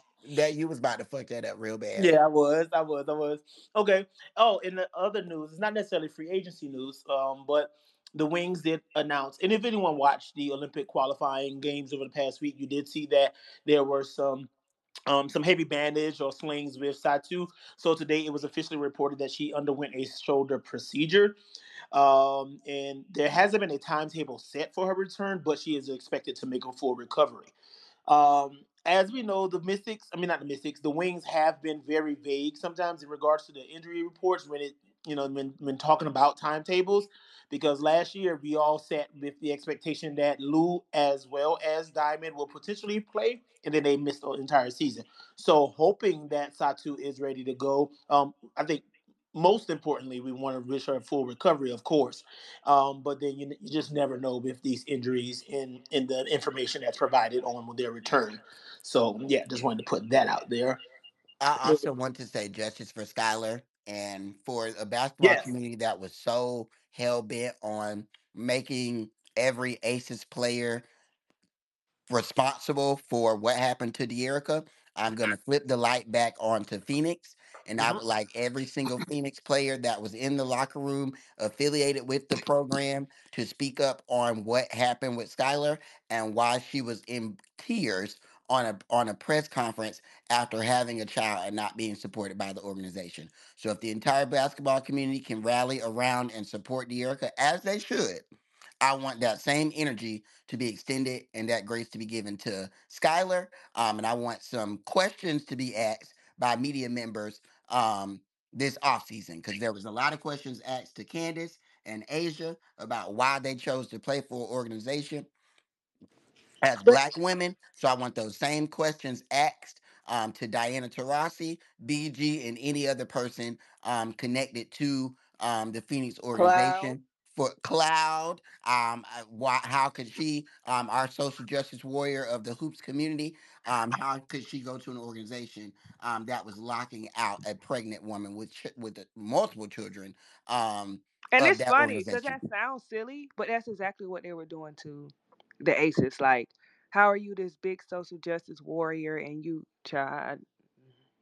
and several several players have gone on their on record you know have have mentioned or alluded to some some shakiness in that phoenix locker room during their particular stints there in the mercury uniform we've seen several players uh mention it and who was the common denominator in a lot of those things who was the one player that remained constant so like you know Yeah, is it I to not taint her particular legacy or what like I think it's two things. I think one, people don't want to get involved because it's definitely going to paint DT in a way that's not um positive. And I think I think we see it a lot on here. People can't handle people can't handle that. Like, does it take away from her basketball ability? No, but it do it do start to look a little funny in the light. I do think that's an issue. I do think a broader issue is the fact that the WNBA is just struggling. Like teams don't have locker rooms. Teams don't have teams so far away from where they playing. Teams got all of these struggles. So it's just like to me, it's like a catch twenty two. Almost like you lose or you lose. In, uh, in another example, do I gotta go play patty cake with this girl that I hate everything she stands for and smile on her face? Do I gotta go play patty cake with this girl that I just stood over and got on Twitter and said, if I tweak out, then what? Do I gotta go play patty cake with a girl who following Donald Trump when I be on Twitter telling y'all to talk about uh, Palestine? do, do I have to go do that, or I'm gonna go, or I'm gonna stay in this situation where I don't have the things that I need as a growing, as an older athlete. So I just feel like it's so it's just a situation that's never black and white. And it's it sucks because it's like, damn, do I you know? Yeah. expounding on that, I think also it's so interesting after we had our spaces talking to WNBA media about their limitations as reporters, what these reporters choose to make their badge of honor, and what their organizations allow them to make their badge of honor. Because again, these same people um are are so big about you know what's right and being these you know twitter social liberal giants and and doing the right thing and saying the right thing and being these gladiators i'm watching scandal again wearing the white hat um but then we see a, a player like skylar who has been telling us for years and years and years and this is not the first time she's brought it up how she has been treated by an organization and we've not heard an we've not heard about an investigation. We've not heard the WNB WNP BPA get involved and we've not seen none of these reporters who were ready I mean Howard had already written an article about them usurping the CBA um right after the Dearica situation because they were so hell bent on finding blame with the Vegas organization. And I have to, as a black man, look at the demographics of these teams and look at who the stars of these teams are and say it is racialized. And so, to Lo's point, certain players are and may be handicapped when they are looking to be traded or moved to an organization with where they go. But then you can't get on social media and try to play God and tell us what we need to do and what we need to advocate for. Because when I look at you at All-Star game with your legs out and your grills on, trying to be cute with the 3C braids, then I struggle because do you want me to talk about Palestine or or are you out showing that you got money and dancing in front of these men's faces? So pick a struggle. Both of y'all are making valid points. I want to go back to the WNBPA because I don't I don't get it. I don't fucking understand. What is the point of the WNBPA? Can somebody because this seems like a prime situation for them to be involved in, and for Scott to be sitting there emotional and then tweeting two weeks earlier and nobody's done shit about it. Like I just what what do y'all do other than Well, she could ask her new teammate. Well, that's what I'm. That's why I'm like, y'all sitting next to each other. Like, what do they do other than yell at Ari for saying whatever she said on Twitter a few years ago? What purpose do y'all serve? But to me, I think the overarching issue and where I struggle with being a WNBA fan in general is that if the WNBA could be a successful league without black women, they would absolutely do it. And I think that is evident in how they treat black women, how they pull, how how everything in this league goes is that if they could just be Sue, DT, Stewie, Sabrina, and not have to deal with black women, not have to deal with us saying, "Hey, what about black women?" They would be very happy about it. Not the Negro Leagues for women. That's basically what the Mystics jersey said, or was it the Wings? Too much. So, I and one more point. Oh, go ahead. Go ahead. I was going to with what everyone said up here, and I just want to add that I still want to see a tweet from Phoenix. I don't give a fuck how A damn dog. ended between the two, but from a business standpoint, it just doesn't look good. Like the fact that you could create a special tweet for Lil Pancake, a dog, like a literal dog. You created a thank you tweet for a dog, but you could not muster up any energy to tweet thank you to Skylar, who helped your team stay afloat while your star player was stealing money from y'all and only playing 10 games a season because her broken chest. hurt. and Skylar helped keep your team afloat to help y'all get to the finals, which y'all haven't sniffed in it felt like years. And then la- even before you know she sat out due to the pregnancy and stuff like that, she was the one that was helping keep y'all afloat then. So like Skylar did a lot for that organization in the little time that she was there, and for y'all to just thank a dog before you even write a tweet to thank her, That is insane to me. Like I don't really care how the relationship ended between the two parties, but that is that is insane. But the people that should be pushing the issue and questioning um Phoenix about their values and their their um class aren't saying shit. So no, they're not gonna say anything because the people that get to sit in those press conferences, the beat writers, the the um what's the little girl with the DT um page um that's been all gung ho over social media, DT's bun. She they don't say nothing. Um, so no, we're not, we're not going to know anything about it. And again, looking at what just happened with Cheryl and and the way that that was handled, i- it's very evident and very clear that if you mishandle white women and other white people see it, they're going to make it their mission to make your life a living hell, publicly and privately. So if you do wrong by DT, if you don't follow the letter of the law and you don't stand fall in line and do what she says, you're you're not you're not gonna have a good experience. If you don't celebrate Caitlin and tell her that she walked on water and won't have any troubles in the WNBA, you got you got to lock your Twitter account because racists are gonna ride your ass like January sixth. Now I wonder if she can turn some fish in in in some water in the wine. Now she might get me then if she could do that. Well, if she could have, she would have did it in Dallas when Angel was waving her finger in her face. So Ooh. Ooh, I got another one for you, Shay. They say kicking it for Kiki. I can do that. I can do all of them. So now, um, if, if there are no other comments, we're going to allow and invite some of you all to the stage to share any Let me- grievances that you may have. let have. me also say this because my spirit just won't allow me to continue to hold this in. I'm not going to take it to hell, but I will say this.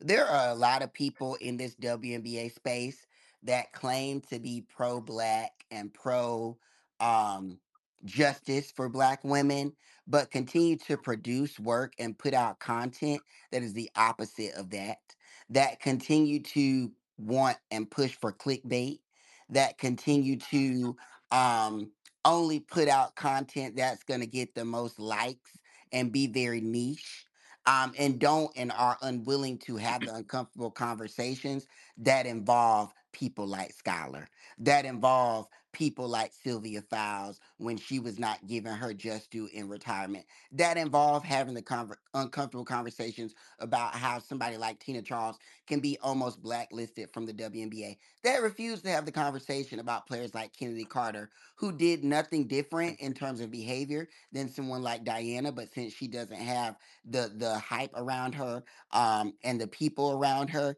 she can barely be on a roster. So for those of you that, you know, claim to be in this space, let's make sure to let's especially the white ones, let's let's not be fake.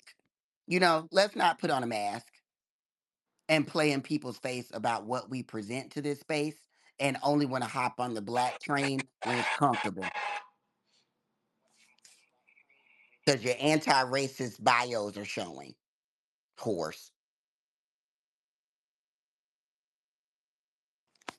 The doors of the church are now open. Will there be one who would like to comment? Have any questions that you want to ask? Something that you like to get off your chest? Anything you disagreed with that we said, please come up here and discuss it. Well, while we wait on them, I got something I want to get off my chest. Go ahead. Please stop at this point of the season, and honestly, it should have been throughout the season as well. Stop asking Dawn about Caitlin Clark.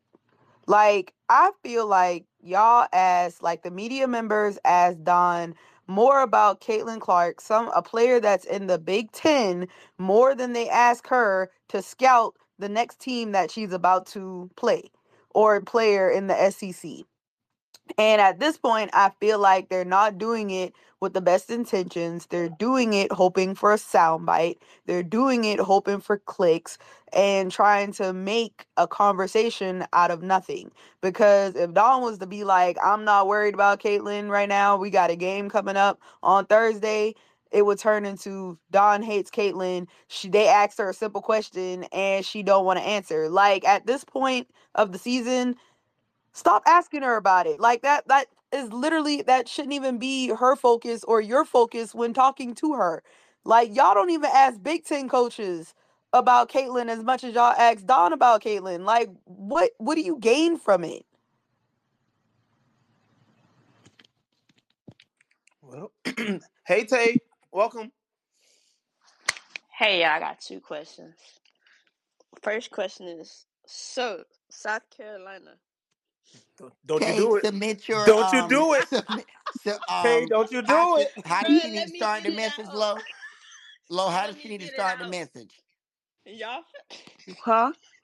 How does she need to to start her exit message? doing? Oh. asking the question Well, everybody want to know guys, to. It's been fun. Um, we've had a good time shaking stuff up and making things happen. But uh, yeah, I think I'm just gonna, you know, head out too. All right, bro. All right. Since y'all avoiding the question, once CC does leave Iowa, do y'all think these people gonna give a fuck like they claim they do? No. No. Not unless Paige transfers there.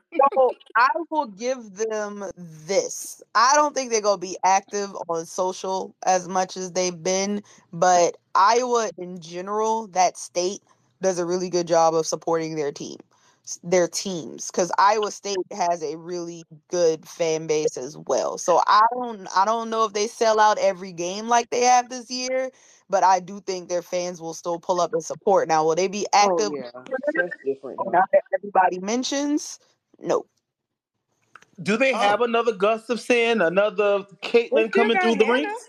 they're all at Iowa State. Them they Uh huh. they yeah, they, the the the eyes of Iowa about to move to the Cyclones after next season. I hate Even to with tell you.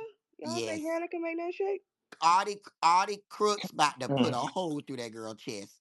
Yeah. Hell no. Bye. Do y'all think they're a type of school that somebody would um, No. transfer to? No. Unless they're from the the state. Right. If they not going with Caitlin there, why would they go when she not no more? Right. Yeah, no. Mm-mm. Never. Ain't gonna happen. But congrats to Caitlin for inadvertently announcing she's gonna be back next year, probably.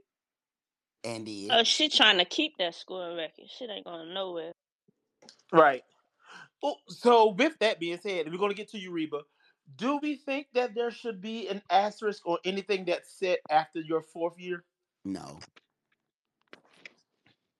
Uh, no. Because those pe- like in a like yes, I get why people say that, but I think as long as you, I mean, just look at the numbers. Like if you see that it doesn't put a calendar four years in in between your first time and last time, then you know they stayed an extra year. They don't need to put an asterisk. The year, the the time is there. Like as long as we can contextualize when they played, th- that's fine. Okay. Cause hell, the, the yeah, hell, yeah, no, it's it's fine. And she I broke the need record before the time was up, anyways. I need them too. That way when Juju tag on that joint, make sure we got the numbers calculated right. Okay. Okay. Go ahead, Reba. Oh, she. Hold on. I also want to She's still give there. I want to give LSU a shout out for being the star of women's basketball. I want to give them a shout out for no one on the planet ever watching or supporting women play the game of basketball before Angel Reese put on a purple jersey. I want to thank Alexis Morris for being the Allen Iverson of women's basketball. I want to thank Kim Mulkey for being um, uh, Bob Knight.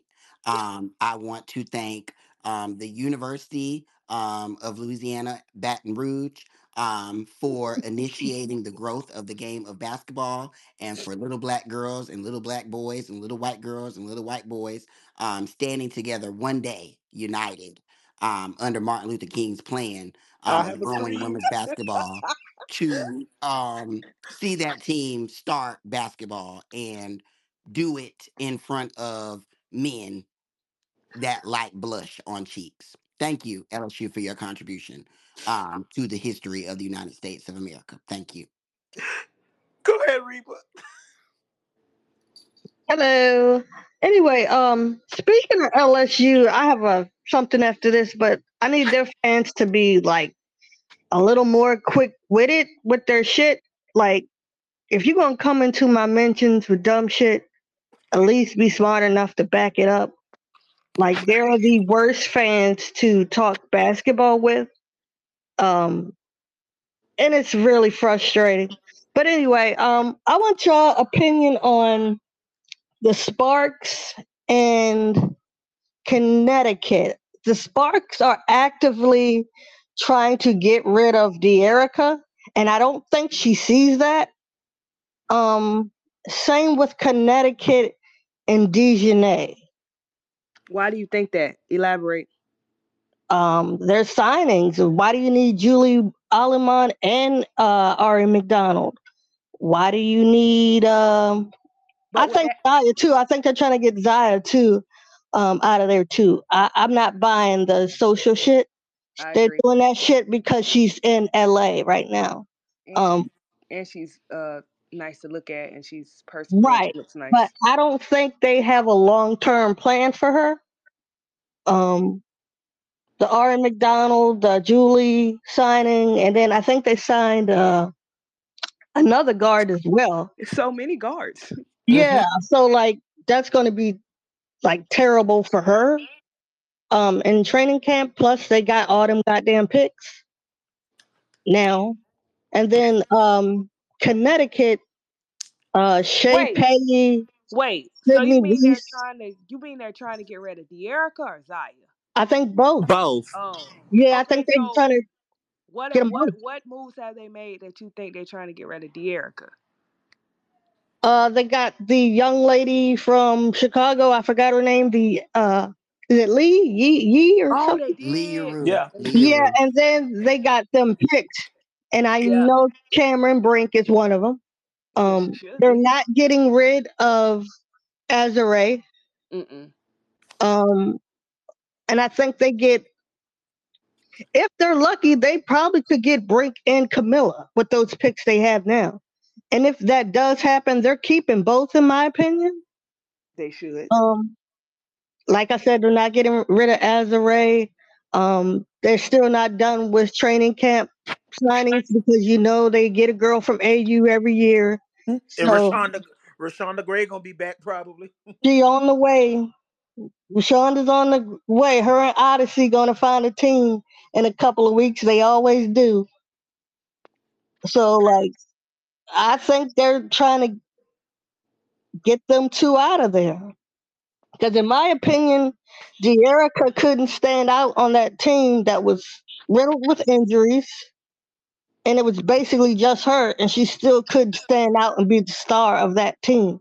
Yes, she came back from pregnancy, uh, but she looked regular. If you don't have the, you know, A'ja Wilson to stand, you know, ride the back of, you look very regular in this league. And she has an SCS attitude. So, like, I think they should get rid of her. They should probably trade her now, in my opinion. See, I thought last season she had a pretty solid season. You know, all things considered, which what she yeah, coming back from. I mean, she do- should have. Nobody was there. because at one point she was like there. Did she start last year? Let me see. So last year she was at eight point nine started points a Came game. off the bench, too. So she did like both. Yeah, she was eight point nine points, um, five point nine rebounds, and a I couple feel like you assists. answered your own question. I was asking what other people thought about it because I don't think anybody's saying, like, I don't, but Reba, I don't, I don't personally, logically, I just don't think, um, like I can see how you can make that connection, but I don't think that either team that's warranted yet, given what Dearica is going to be getting paid Right. and the makeup of Connecticut. So I can see how you can make that jump, like if I squint and do all that, but I don't know if that's there yet. Like they got to do a for little bit. more. Connecticut, it's the Shea Petty and the Wait, how much longer does Dearica have on her contract? She got another year, I think. This her um this upcoming year is the last year. Yeah. Wow. A picture trade, they'll trade it. Yeah, it's one set. She's basically one sixty nine, and then DiJonai not going anywhere either because hers is protected as well as seventy eight. I mean, You granted, just it's got to not, pay her. Yeah, it's not a lot of money, but in terms of you know compared to everyone else, but yeah, she's she's going to get hers. Yeah, they could buy her out. I, I I don't think- honestly don't think they're. I mean, hell, everybody's just going to trade everybody to Chicago anyway. They got the space. So I think she's going. They're going to send her to um California next year. the uh, Golden State team. I think they're actively working on that shit because she's been talking about it and all that shit, which would work for her. Yeah, that'd be dope. Yeah, If, it would be know great for her. get get a chance to go close to home, to give us Close to home, and then she could probably start there. If she stayed in Connecticut next year, she could probably start too because I don't think AT's coming back. So, and I think DeWanna probably had. I think this is DeWanna's last year. Okay, give us one minute, Reba. Uh, hidden. Hello. Yes, hello. What's on your chest? Get it out today. well, okay, dear. Not, look, oh, sure, I'm about to say dear. Going back to the the scholar thing, I need uh them to also ask Miss some questions because I'm still stuck on why the hell you over in Phoenix. I'm still stuck on why Kai over here in Phoenix with Miss um January 6th wall climber with the bad nose. Hey, hey, hey.